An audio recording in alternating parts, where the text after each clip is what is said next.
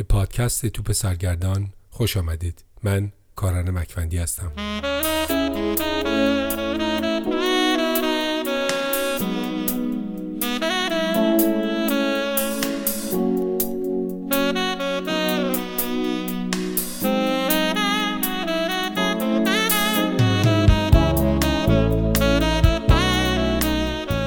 این اپیزود از پادکست توپ سرگردان نسخه صوتی فصلی از ترجمه فارسی کتاب یانس اثر میریم فیدر ورزشی نویس آمریکایی است. یانس انتتکومپو ابر ستاره و قهرمان بسکتبال حرفه‌ای در لیگ NBA از مادر و پدر نیجریه‌ای در یونان به دنیا آمد. اما تولد او در اروپا اولین و بزرگترین چالش زندگی او بود.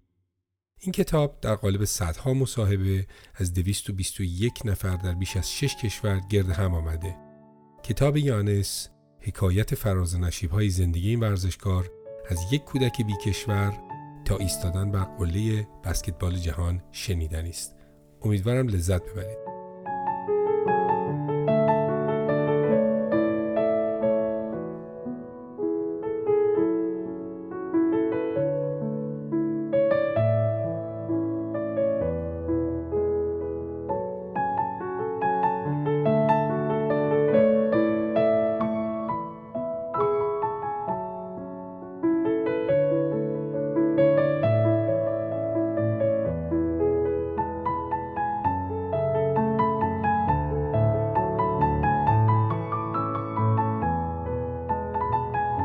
گفتار پنجم تنهایی.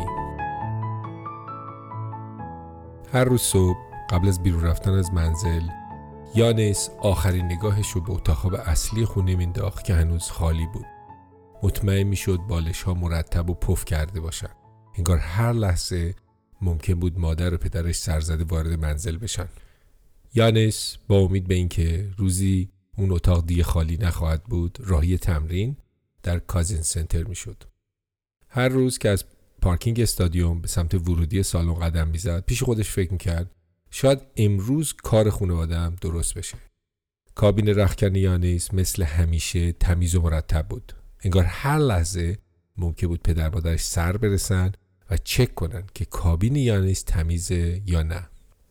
هر روز که همند رو می‌دید اولین سوال این بود از کار پدر مادرم خبری نشد به نظرت همین ماه کارشون ردیف میشه هنوز همین سال اول و دوم جواب نداده بود سال سوم می‌پرسید. به نظرت کاری از دست ما برمیاد که انجام بدیم تا زودتر بیان؟ هر بارم همین بهش می‌گفت که سازمان میلواکی باکس هر چیزی در توان داره انجام میده تا بتونه خانواده اونا رو به آمریکا بیاره. همین در مورد این حرفش صد درصد صادق نبود. تا اینجای کار مسئولین اداره مهاجرت آمریکا دو بار درخواست روادید خانواده انتتکومپو رو رد کرده بودند.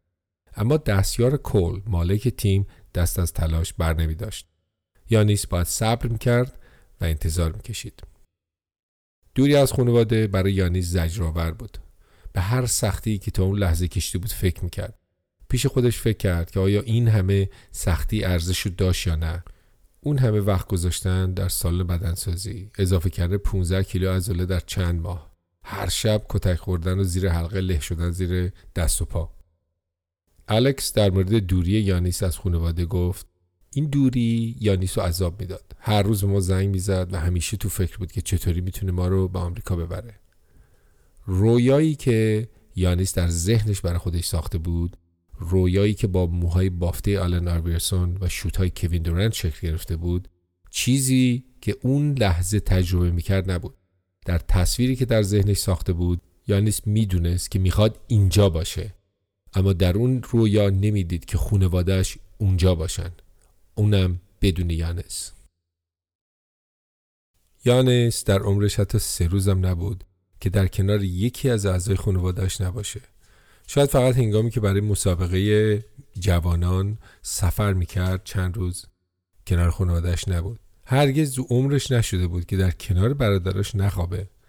یانیس دلش بر روزایی که با برادراش دو ساعت سوار اتوبوس می شدن تا چند ساعت تو زمین بسکتبال بدوند و برگردن خونه و مادرشون بگه امروز چیکار کردی؟ روز خوبی داشتی؟ تنگ شده بود. او دچار چیزی بیشتر از دلتنگی برای خونه و خانواده شده بود. برای اولین بار در عمرش رنج تنهایی رو حس می کرد انگار گم شده بود. بیشتر روزا یانیس خونه تنها بود. میلواکی براش هنوز شهری جدیدی بود اما نمی‌دونست کجا بره و چیکار کنه. دلش برای غذاهای کافه کیووتاس تنگ شده بود. اینکه بشینه و به تازیکاس شکایت کنه که غذاهای داخل هواپیما و هتلش بیشتر فرایند شده است. تازیکاس گفت یانیس دلش برای غذای خونگی تنگ شده بود. به خاطر 8 ساعت اختلاف زمان بین یونان و آمریکا یانیس صبح زود یا دیر وقت شب با خانوادهش اسکایپ حرف می‌زد. اینترنت به اونا کمک کرده بود که احساس نزدیکی کنن. اما همین که قطع می‌کردن دوباره حس دوری بر اونا غلبه می‌کرد. همه چیز به سرعت عوض شده بود. یانیس بیشتر پولی که می‌گرفت و برای خانوادهش میفرستاد. بدون اینکه نگران این باشه که خودش پول کافی داره یا نه. نوامبر سال 2013 یه بار که یانیس با خانوادهش با اسکایپ حرف می‌زد از اینکه به خانواده ویزا ندادن اینقدر کلافه شد که گفت تا هر وقتی که بتونم این کار رو ادامه میدم. اما اگه دیدم که آمریکا اومدن شما شدنی نیست منم برمیگردم یونان. فک برادراش زمین خورد. اونا نمی‌دونستن که یانیس کلافه شده یا واقعا به مرحله رسیده که حقیقتا می‌خواد از همه چی دست بکشه و ممکنه بی رو ترک کنه. الکس گفت طبیعه که ما نمی‌خواستیم یانیس به یونان برگرده. اما برای ما خیلی با ارزش بود که بدونیم یانیس اینقدر به ما وفا داره یانیس پیام مشابهی رو به کارگزارش فرستاد. اینکه دلیل اولی که می‌خواست در NBA بازی کنه این بود که بتونه برای خانوادهش زندگی بهتری فراهم بکنه. بدون اونا دلیلی نداشت تو آمریکا بمونه. یانیس به کارگزارش گفت من برگردون اروپا ترجیح میدم با خانوادم باشم تا فقط در آمریکا زندگی کنم. کارگزار یانیس هم تا جایی که ممکن بود برای صدور ویزای آمریکا بر خانواده یانیس تلاش می‌کرد. اینکه دو بار درخواست ویزای آنها رد شده بود کارو سخت می‌کرد. یانیس کمی احساس گناه می‌کرد. گناه برای همه چیزهایی که خوبی که در آمریکا داشت و خانوادش در یونان هیچی نداشتند. هر جا که بود فکرش جای دیگه بود. اینجا آنجا آمریکا یونان آمریکا یونان.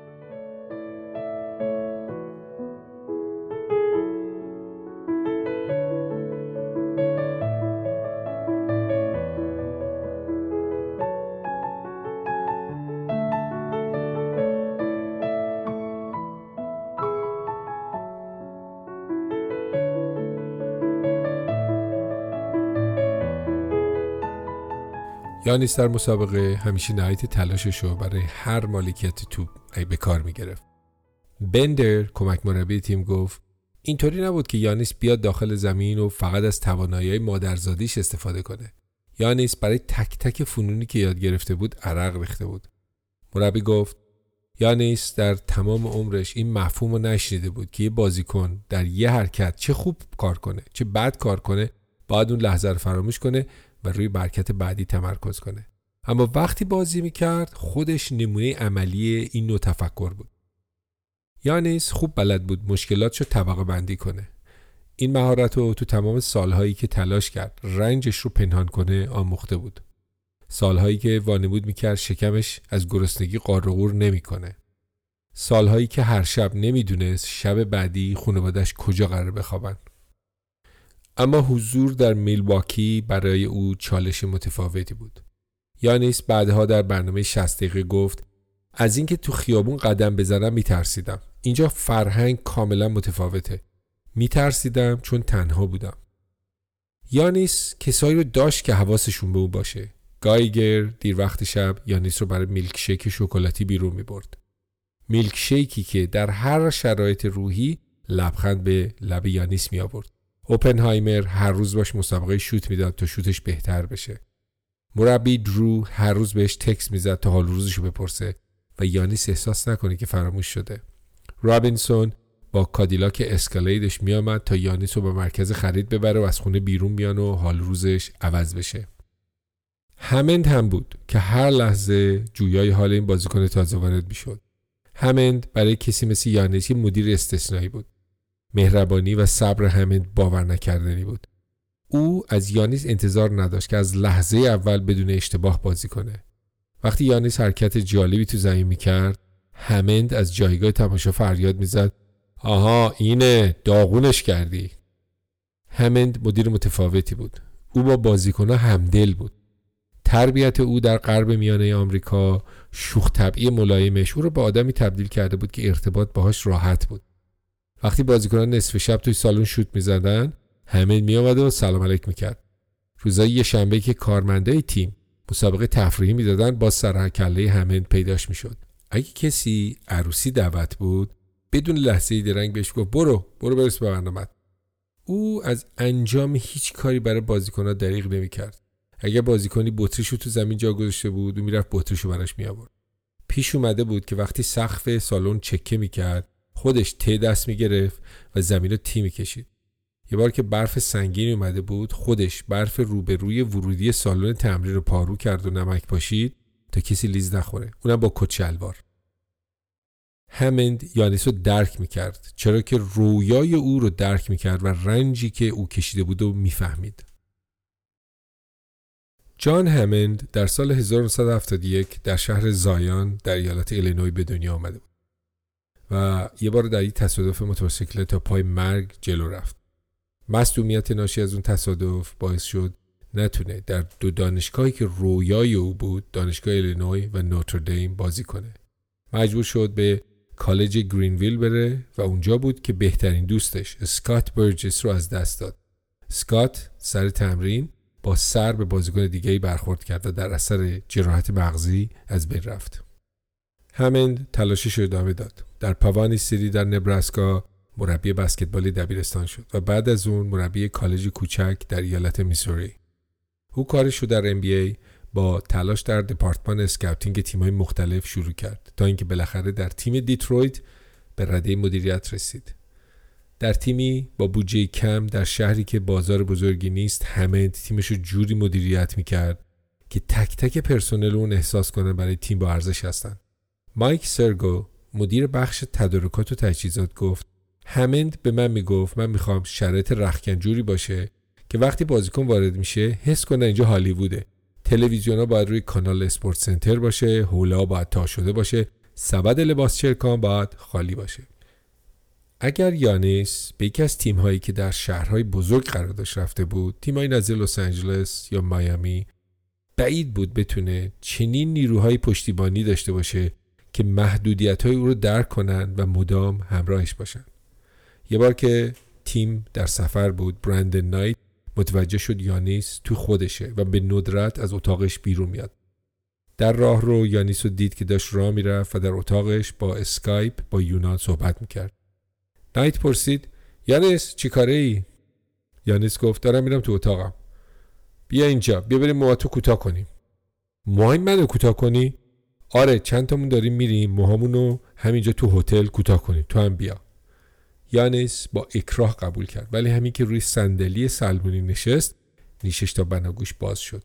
یانیس هیجان زده بود. تا به حال در هتل در آمریکا اونم در کنار همتیمیاش سلمونی رفته بود.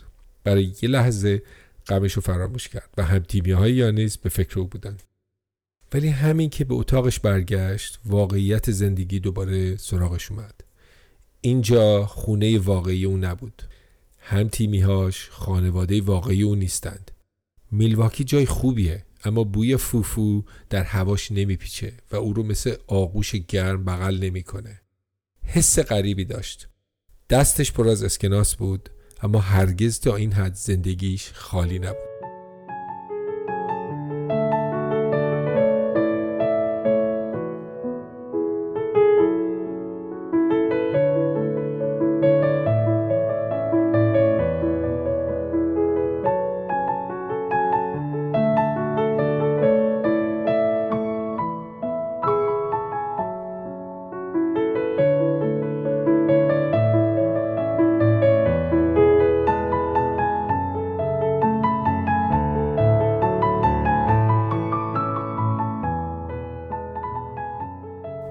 وضعیت خراب تیم میلواکی باکس به مصیبت ها افزوده بود.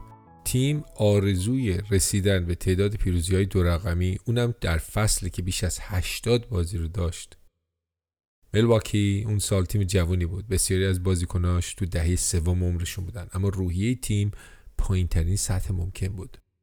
ریدناور گفت از اینکه وسط فصل نصف نیمه به شارلوت تبادل شدن باور کنید خوشحال بودم. شرایط افسرده کننده ای بود وضع بدی بود. وقتی خبر رسید دیان سندرز در کلوب شبونه دست به یقه شد و کارش به پرتاب بطری شامپاین کشید و شست دست شکست همه چی به هم ریخت. برای همه مشخص بود که اوضاع در میلواکی خارج از کنترله. برای سندرز که چند روز قبلش قرارداد 44 میلیون دلاری امضا کرده بود یه آب ریزی بود. سندرز اون فصل که از بهترین صد کننده های توپ در کل لیگ شد.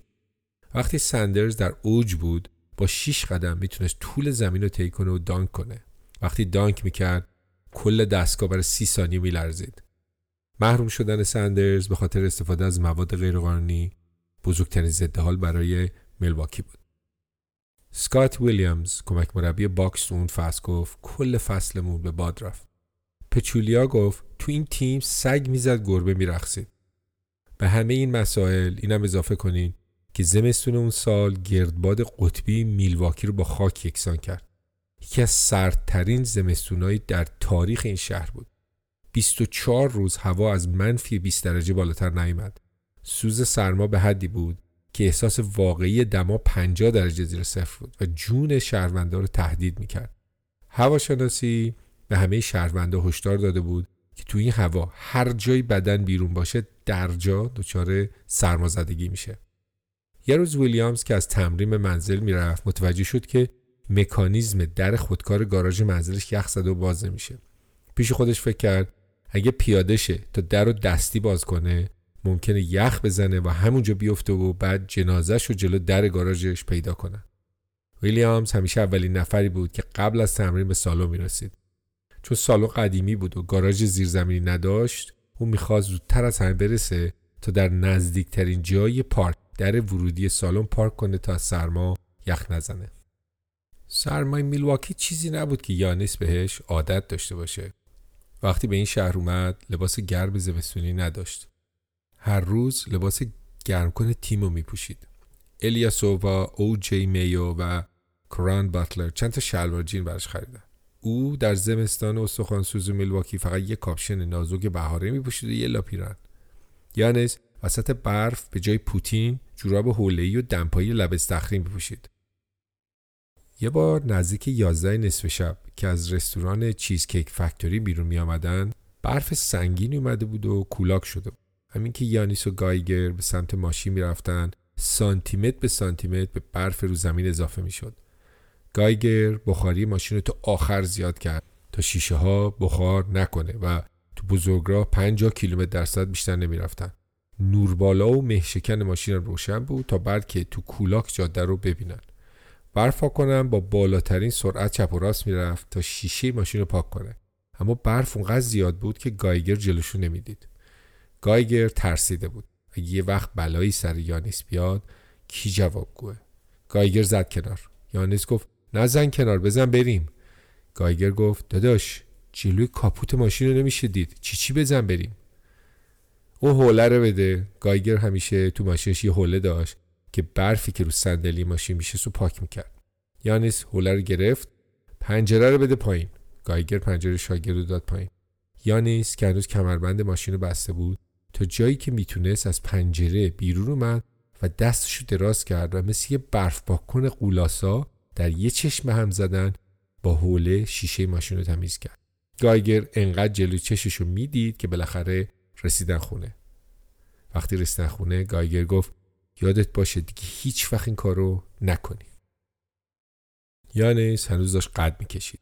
از روز شروع اردوی پیشفست تا دسامبر 2013 از دو متر و 6 سانت به دو متر و 9 سانت قد کشیده بود. تا اون لحظه که در واقع نصف فصل اول حضورش تو NBA بود هنوز جا نیفتاده بود. یانس تلاش می‌کرد خودش رو سرحال نشون بده. 6 دسامبر که تیم تو خونه حریف بازی داشت یانس برای همه تیم کیک یزدی خرید تا تولد 19 سالگیشو جشن بگیره اما وقتی یانس داخل زمین بود نمی‌تونه سرعت بازی خودشو کنترل کنه. انگار همه انگیزش برای پیشرفت مثل بمبی درون بدن او در حال انفجار بود. همینطور علکی بدون قصد روی حریف خطا می‌کرد. در فست بریک توپ به زانوش می‌خورد و از دست می‌رفت. انقدر زور می‌زد که برای خودش کسی بشه که بعضی وقتا اصلا معلوم نبود داخل زمین چیکار می‌کنه. رید ناور گفت مخ یانیس انگار 600 هزار کیلومتر در ساعت حرکت می‌کنه. یانیس بدجوری به موفقیت نیاز داشت. راهی جز بهترین بودن نداشت. همین الانم باید بهترین می‌شد. اما هنوز خیلی راه داشت تا به اون مرحله برسه. هر کی یانیس رو نگاه می‌کرد می‌تونست تشخیص بده که یه روز این جوان خیلی خوب میشه. در آینده نه همین الان. یانیس چیزی بیشتر از یک پروژه در حال کار نبود. یانیس خیلی جوان و رو راست بود خصوصا تو دفاع. هرگز بعد از اینکه توپو تو حمله از دست می‌داد به سمت نیمه دفاعی قدم نمی‌زد.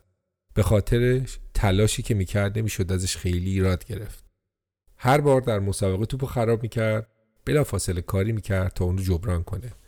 با دو قدم از این طرف زمین به اون طرف زمین می‌رسید. توپ رو هوا می‌زد و مثل برق به سمت حلقه می‌رفت.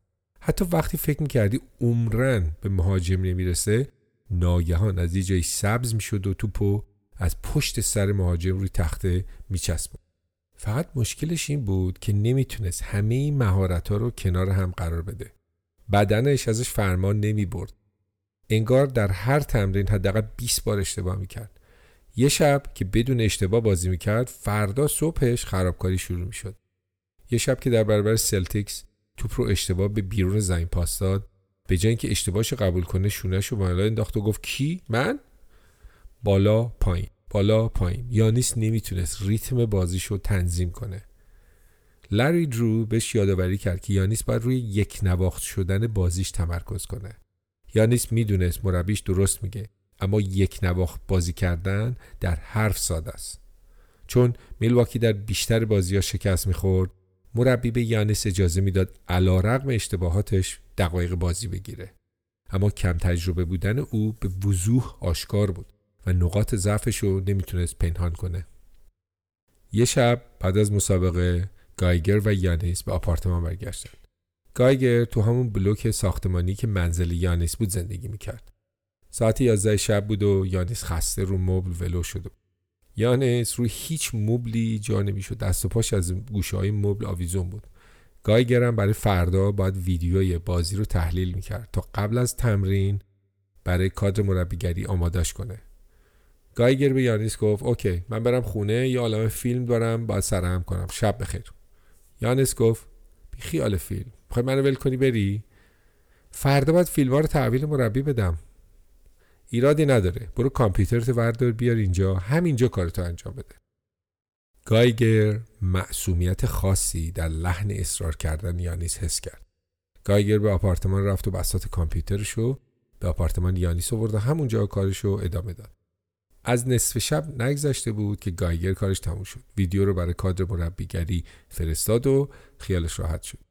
او دوازده ساعت در روز کار می‌کرد و همراهی با یانیس هم تقریبا براش به یه شغل دوم تمام وقت تبدیل شده بود. او از همراهی با یانیس لذت می برد اما اونم مثل یانیس دیگه خسته بود. راست پرسید میری بخوابی فردا صبح تمرین داری دیگه؟ یانیس مکس کرد. یانیس صداش که از خستگی نازک شده بود می‌گفت میشه میشه امشب همینجا بمونی؟ منظورت چیه؟ ای بابا من اینجا دو تا اتاق خواب خالی دارم همینجا بخواب دیگه. نمی‌خوام تو خونه تنها باشم. گایگر گفت باشه میمونم.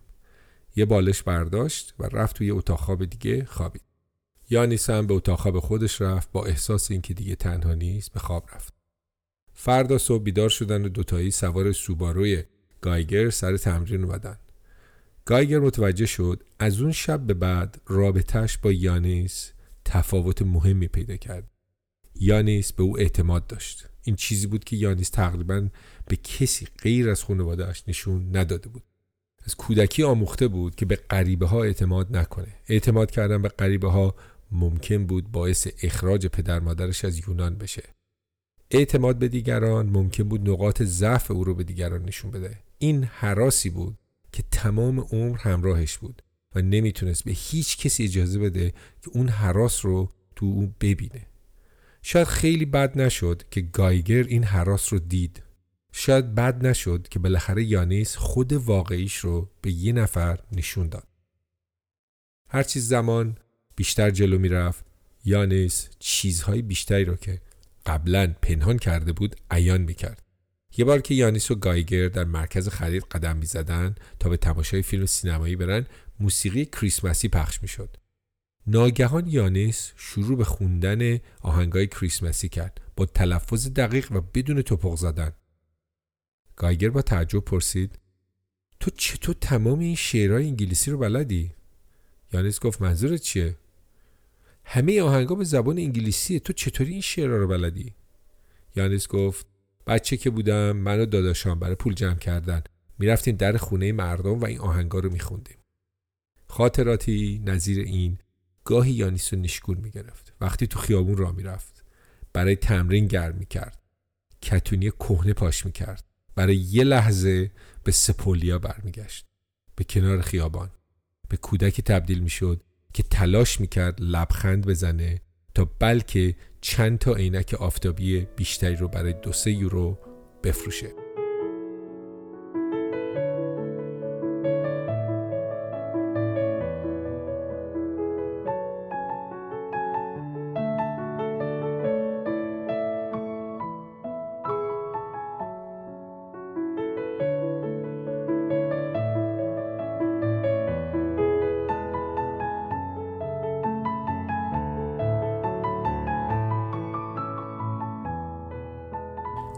توجه لری درو به یانس بیشتر می‌شد متوجه می‌شد این جوون نیاز به مهربونی بیشتری داره.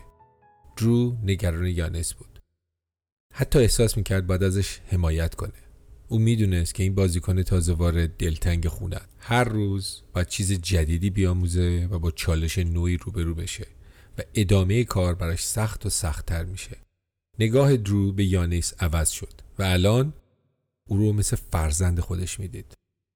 درو سه تا فرزند داشت. فرزند بزرگش تقریبا همسن یانس بود. هر وقت یانس توپ به باد می‌داد یا علامت همتیمیش اشتباه می‌فهمید درو جوری با یانس روبرو می‌شد که انگار پسر بزرگ خودشه. لری درو دوم پسر بزرگ درو هم بسکتبالیست حرفه‌ای بود و اون هم مثل یانس با چالش های زندگی حرفه‌ای دست به گریبان بود. وقتی درو به صحبت های پسرش در مورد مشکلات تیم خودش گوش می‌داد پیش خودش فکر می‌کرد که ای کاش پسرم هم مثل یانیس کسی رو تو تیمش داشته باشه که وضعش رو درک کنه و بدون اینکه این جوون با چی رو بروه. لری درو با خودش عهد کرد که اون کسی باشه که یانیس بهش نیاز داره. عهد کرد که در هر چیزی که یانیس چه در زمین بسکتبال چه بیرون زمین بسکتبال به چالش می‌کشه او رو پشتیبانی کنه. او شماره تلفن موبایل شخصیشو به یانیس داد و گفت هر ساعت روز و شب در هر موردی خواستی کسی حرف بزنی به من زنگ بزن. درو گفت. بعضی وقتها بازیکن نیاز به شخصی داره که پدرگونه باش حرف بزنه. من تلاش کردم اون شخصیت باشم. هر کاری که حاضر بودم برای پسران بکنم برای یانیسم می‌کردم. من اهمیت این که یه جوون کسی رو داشته باشه که بتونه باش حرف بزنه رو درک می‌کنم. کسی که نهایت اعتماد به بویش داشته باشی. کسی که می‌دونی در نهایت خیر تو رو می‌خواد. بعضی روزا درو انتقادش رو از یانس بیپروا بیان می‌کرد. اما بیشتر مواقع حس می‌کرد با حالتی آرام و لحنی پدرانه اشتباهات رو بهش گوشزد کنه. او می‌دید که این بازیکن تازه وارد چه رنجی می‌کشه. درو گفت اینکه جوونی مثل یانیس از خانوادهش دور باشه تجربه بسیار بسیار دردناکه. حس تنهایی یکی از دردناکترین احساساته و من می‌دیدم که این درد چه بر سر یانیس آورده بود. خود درو هم شرایط خوبی نداشت. تیمش افتضاح بود. همه احساس بدبختی می‌کردن. همه در حالی که کار می‌کردن هم کارم یاد می‌گرفتن. درو گفت اون سال واقعا سال سختی بود. او راهی جز بازی دادن یانس در مسابقه رسمی نداشت و حس می‌کرد زیر فشار واقعی مسابقه قرار گرفتن برای یانس آموزنده است. کران باتلر گفت درو واقعا با یانیس صبور و با انعطاف بود و باید هم اینطور می بود. یانیس به کسی نیاز داشت که برای پیشرفت بهش کمک کنه. لری درو شروع کرد مثل یه معلم به کار مربیگری نگاه کردن. در هر لحظه تصور می‌کرد که اگه قرار بود چیزی رو به پسرش بیاموزه چه روشی بهترینه. درو به طور خودکار هر جمله رو دوبار تکرار می‌کرد چون می‌دونست که ممکنه یانیس همون بار اول متوجه نشده باشه. درو گفت نمی‌خواستم با حجوم کلمات به زبون خارجی او رو آشفته کنم.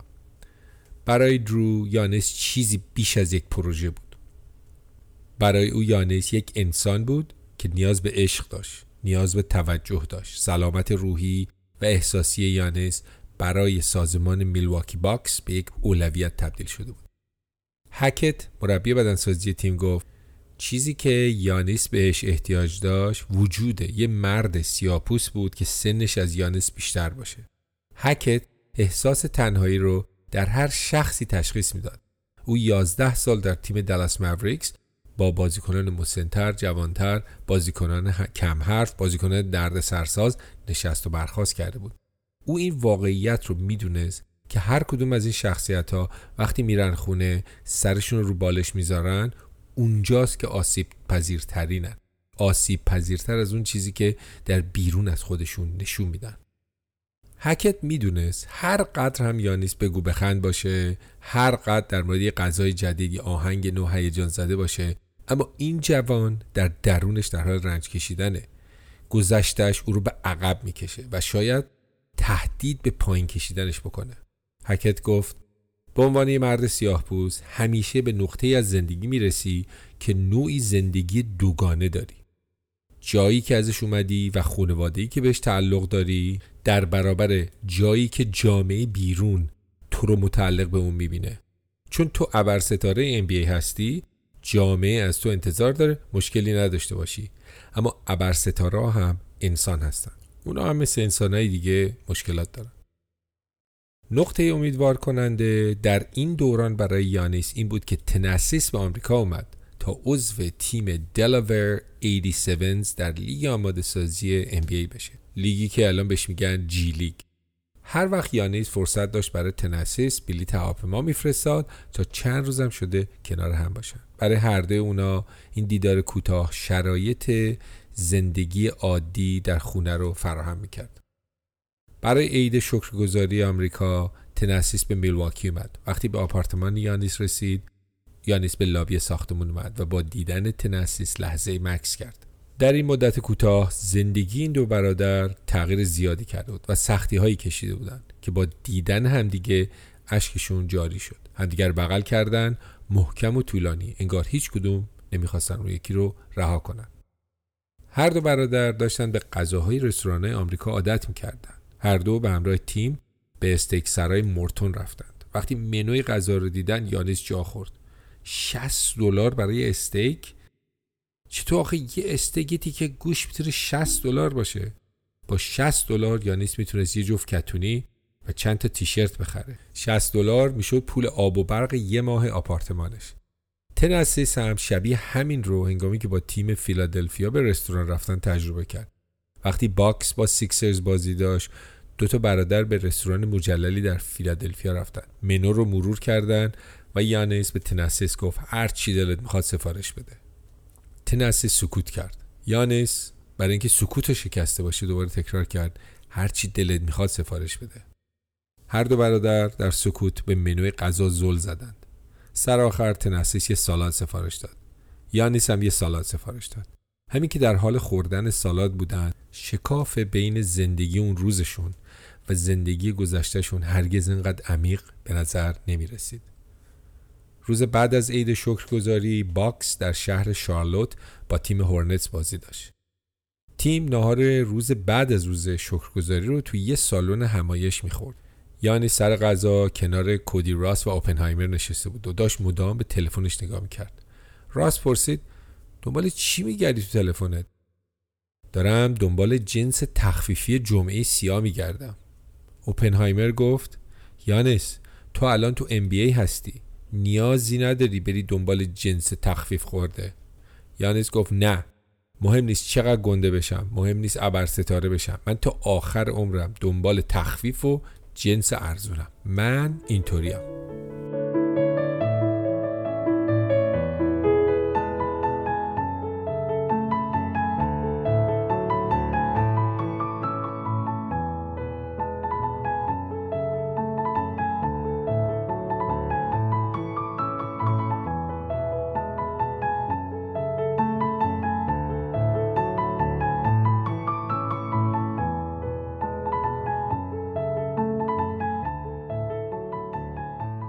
اگه یه روز بخوابم و بیدار شم و ببینم همون جایی هستم که قبلا زندگی می‌کردم تکلیف چیه؟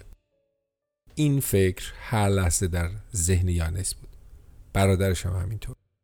بعضی وقتا در مورد اینکه اگه چنین چیزی واقعا رخ بده با هم شوخی میکن و قاه میخندیدن.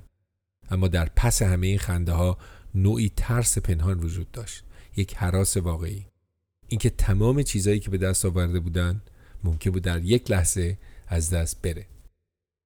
اینکه مردم یونان هم به آنها جور دیگه ای نگاه می‌کردن کارو خرابتر کرده بود. الکس به یاد داره که بسیاری از اونا چپ چپ دهشون نگاه می‌کردن.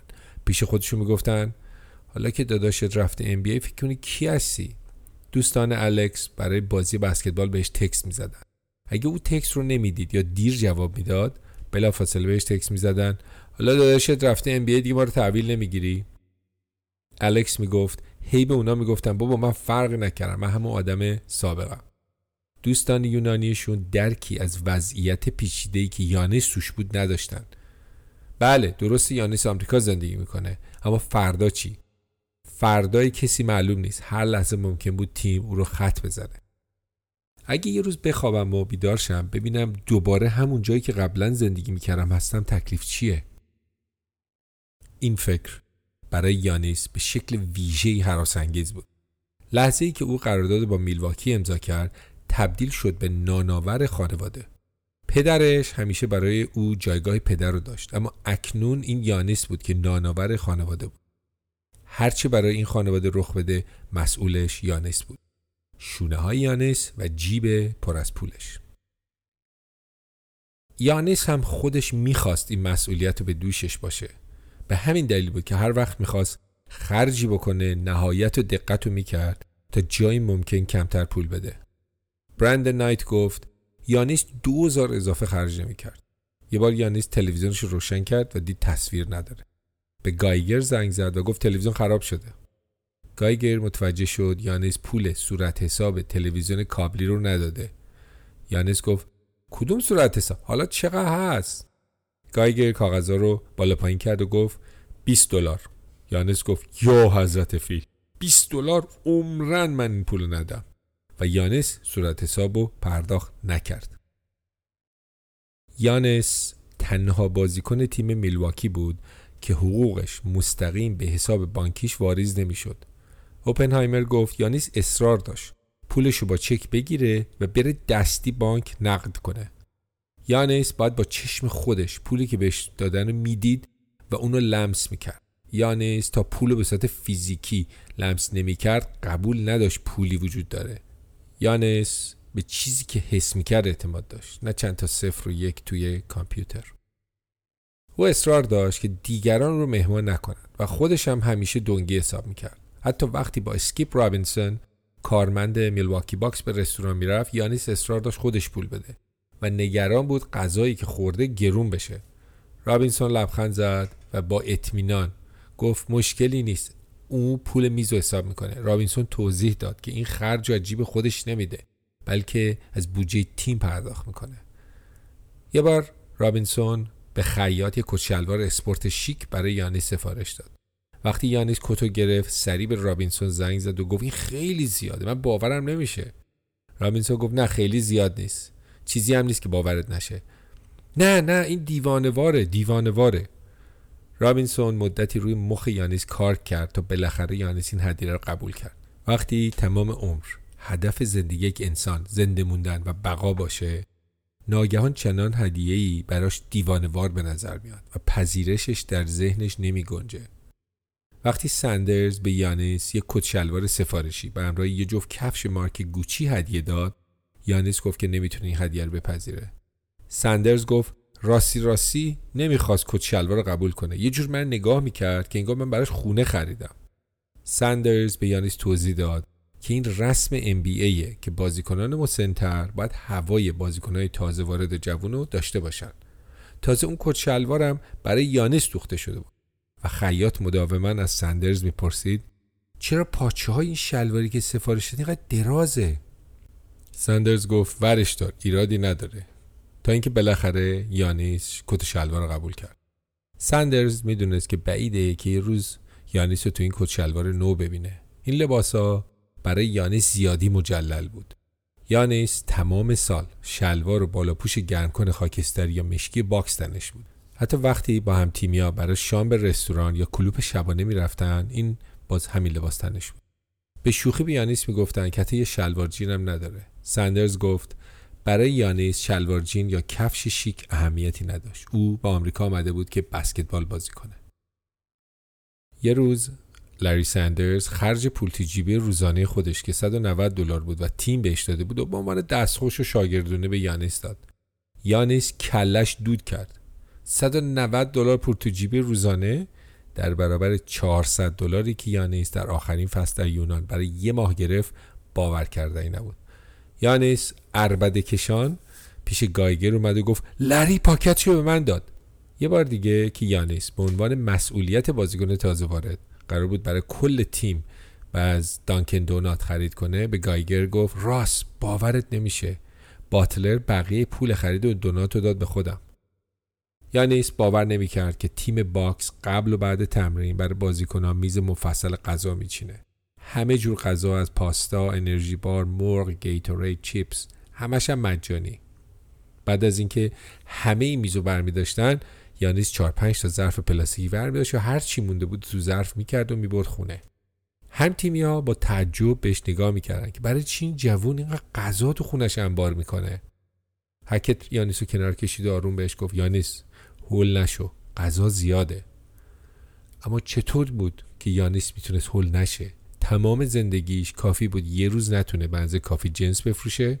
اون روز غذای برای خوردن نداشت. یانیس مدام در ذهنش با حراس بی غذایی مبارزه می‌کرد. یانیس تلاش کرد هر سنت پولی که می‌گیره رو پس انداز کنه. وقتی برای تولد گایگر به خونش رفته بودن مادر گایگر به میلواکی اومده بود. مادر گایگر به یانیس گفت یانیس شنیدم ماشین خریدی؟ یانیس با لپ قرمز شده گفت آره یه ماشین گنده. دوستای راست برای تولد میان اینجا و با هم هستیم و می‌خوایم با ماشین تو که برای همه جا داره این طرف اون طرف بریم. یانیس با هیجان گفت آره آره من میرونم با ماشینم. در مسیر رستوران گایگر از روی صندلی شاگرد. سرعت رانندگی یانیس رو زیر نظر داشت. اینجا بود که متوجه شد که باک بنزین ماشینش خالیه. گایگر گفت یانیس 8 کیلومتر دیگه بنزین تموم میشه. ها؟ آره با این وضع تو راه رستوران میمونیم. بریم پمپ بنزین. ها باشه باشه. اولین پمپ می‌زنم کنار. یانیس در اولین پمپ بنزین زد کنار. و گایگر پیاده شد که در بنزین زدن به یانیس کمک کنه. یانیس گفت نه نه نه برو بشی من ردیف می‌کنم. ماشین 80 لیتر جا داشت.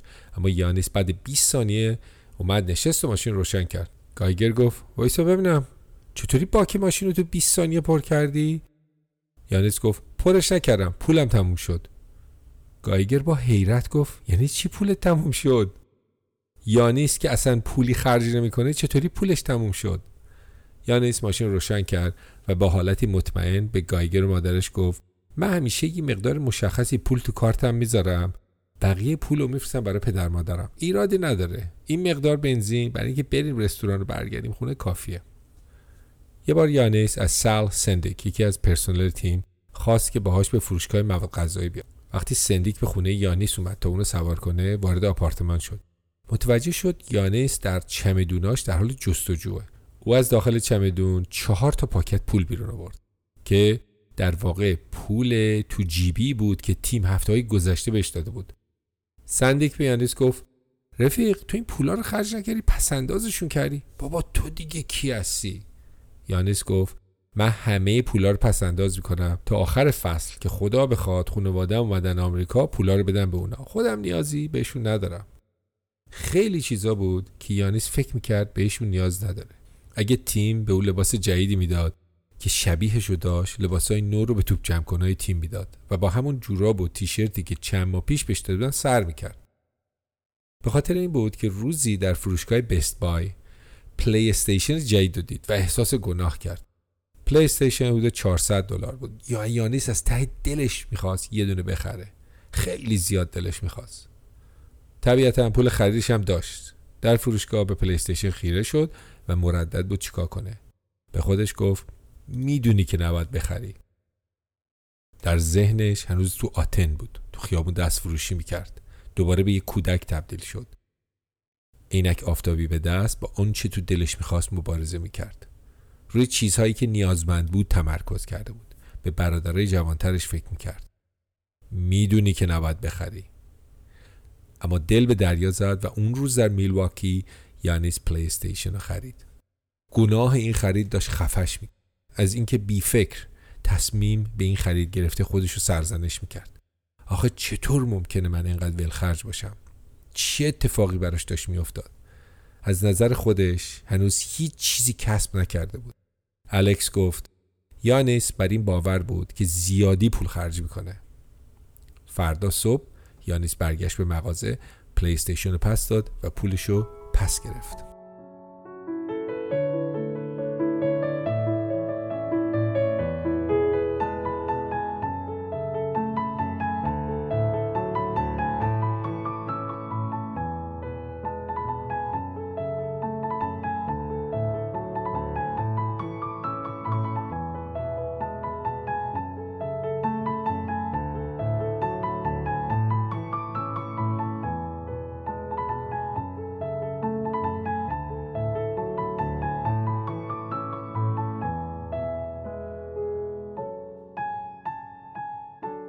کفشای بسکتبال یانیس دیگه داشت از هم میپاشید.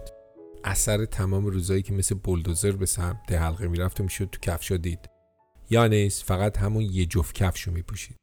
پنج ماه اول فصل او فقط یه جفت کفش پوشید. بله یک جفت کفش. یک جفت کفش نایکی ساده سفید که علامت نایکیش قرمز بود.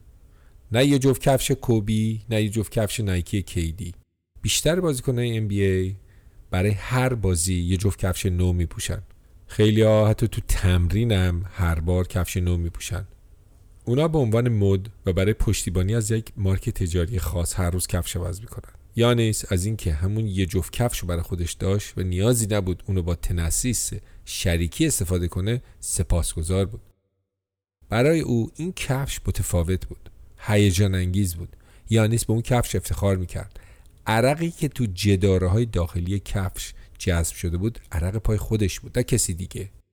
پارگی دولبه کفش اثر دویدن خودش بود. بندای رنگ رو رفته خاکستریش مال خودش بود. تصمیم گرفته بود اینقدر این کفش رو بپا کنه که دیگه امکان پوشیدن نباشه. این کفش ها رو جی ناموک مسئول تدارکات تیم تو سالهای 2012 تا 2017 به یانیس داده بود. و هر روز تلاش می‌کرد یه جفت کفش نوع دیگه بهش بده. خصوصا وقتی به خاطر کهنه شدن کفش یانس وسط مسابقه لیز می‌خورد. انقدر چسبندگی کفشش به زمین کم شده بود انگار یانس داشت روی زمین پر از گرد و خاک بازی می‌کرد. ناموک نگران مصدومیت یانس بود. به همین دلیل از اوپنهایمر که با یانیس خودمونی تر بود خواست که یانیس رو راضی کنه که کفش نو رو قبول کنه.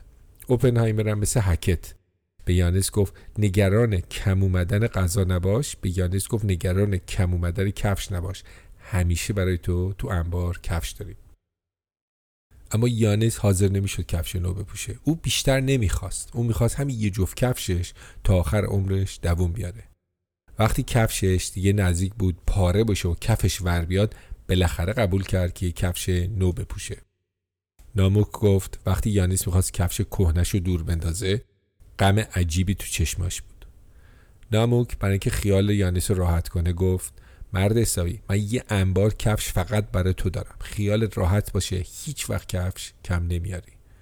یانیس با صدایی که میلرزید و چشمایی که توش اشک جمع شده بود به ناموک گفت هیچ رایی نداره بشه همین یه جفت کفش رو تعمیر کرد. ناموک گفت ای بابا یه جفت کفش نو بپوش. هر وقت کفش خواستی من برای کفش میارم. کشتی ما رو. تمام فصل اول حضور در NBA یانیس فقط دو جفت کفش پوشید تیم به او 82 جفت کفش داد. یک جفت بر هر بازی. یانیس می‌خواست هر 82 جفت رو ببره خونه.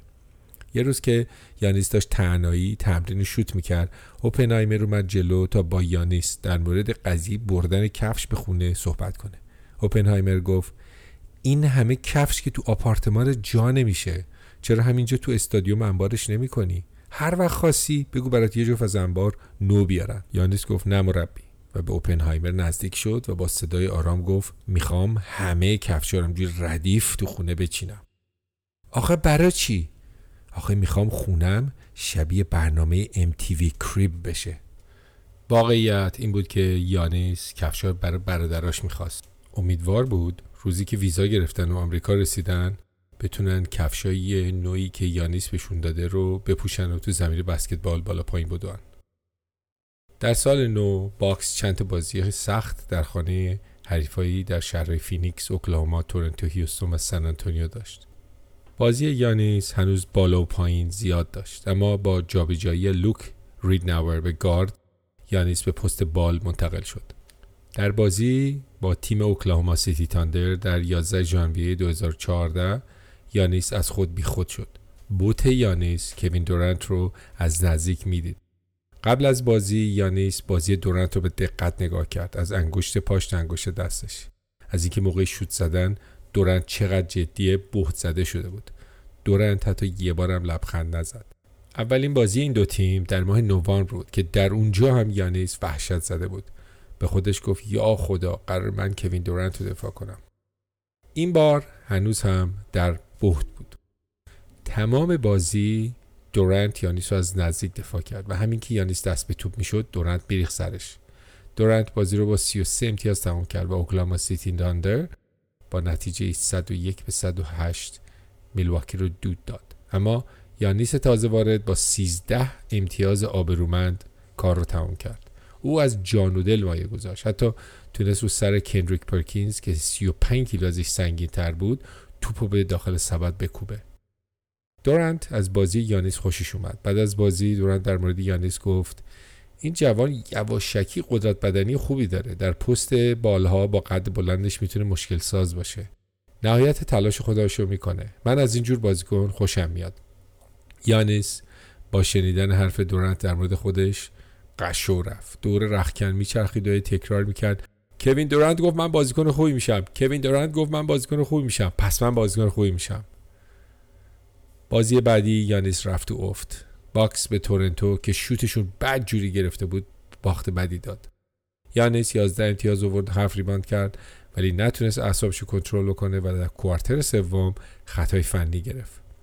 لری درو به او یادآوری کرد که باید صبور باشه. قرار نبود هر شب عالی بازی کنه و باید با این حقیقت کنار می آمد. یانیس صبور نبود. از دست خودش عصبانی می‌شد. در حدی که خودش از خودش انتظار داشت بازی نمی‌کرد. به همین دلیل تنها عکس‌العملی که در شرایط کلافه شدن آموخته بود و انجام می‌داد. می‌رفت به سالن تمرین و سختتر تمرین می‌کرد. اعصاب خوردیش رو سر حلقه خالی می‌کرد. هی شوت می‌زد هی شوت می‌زد تا اینکه بالاخره بازواش عین ژله شل و ول می‌شد. کازین سنتر استادیوم تمرینی میلواکی باکس. برای یانیس به مأمنی تبدیل شده بود. صبح زود نصف شب. یانیس همیشه اونجا بود و با توپ یا وزن کار می‌کرد. زمین بسکتبال به یانیس آرامش می‌داد. یانیس چند بار خیلی جدی به اوپنهایمر گفت یه جورایی باید جور کنی که من شبا همینجا بخوابم. چند بار هم واقعا این کارو کرد. انگار دوباره به سپولیا برگشته بود. چشماشو بست و همه مشکلاتش دود شد.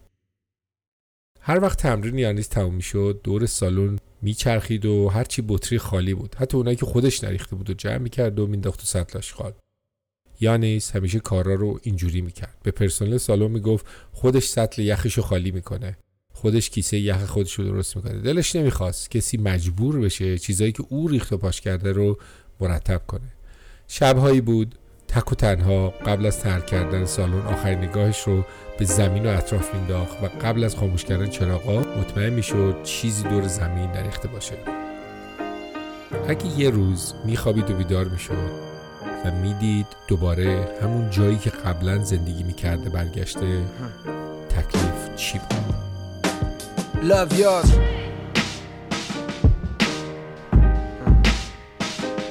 Love yours. No such thing. No such thing as a life that's better than yours. No such thing as a life that's better than yours. Love yours. No such thing as a life that's better than yours. No such thing, no such thing. Heart beating fast, let a nigga know that he alive. Fake niggas, mad snakes, snakes in the grass, let a nigga know that he arrived. Don't be sleeping on your level, cause it's beauty in the struggle, nigga. Beauty, beauty. Goes for all y'all. It's beauty in the struggle, nigga. Beauty, beauty. Let me explain. Yeah. It's beauty in the struggle, ugliness in the success. Hear my words and listen to my signal of distress. I grew up in the city and know sometimes we had less. Compared to some of my niggas down the block, man, we were blessed. And life can't be no fairy tale, no once upon a time. But I be goddamn if a nigga don't be trying. So tell me, mama, please, why you be drinking all the time? Does all the pain he brought you still linger in your mind? Cause pain still lingers on mine. On the road to riches, listen, this is what you find. The good news is, nigga, you came a long way. The bad news is, nigga, you went the wrong way. Think being broke was better. Life that's better than yours. پادکست توپ سرگردان را من کارن مکفندی تدوین اجرا و ضبط می‌کنم اگر از این اپیزود خوشتون اومد به پادکست درجیبندی 5 ستاره بدید و مشترک بشید اونو به دوستاتون حتی غیر بسکتبالی ها و حتی غیر ورزشی ها معرفی کنید. اگه در Apple Podcast، Google Cast یا Castbox یا هر جای دیگه نام پادکست لوزبال را جستجو کنید آن خواهید یافت. این پادکست تا وقتی من هستم بدون آگهی و پیام بازرگانی پخش میشه. برای یافتن مطالب آموختنی بیشتر به وبسایت من در آدرس loseball.ca مراجعه کنید. یادتون نره بسکتبال زندگیه.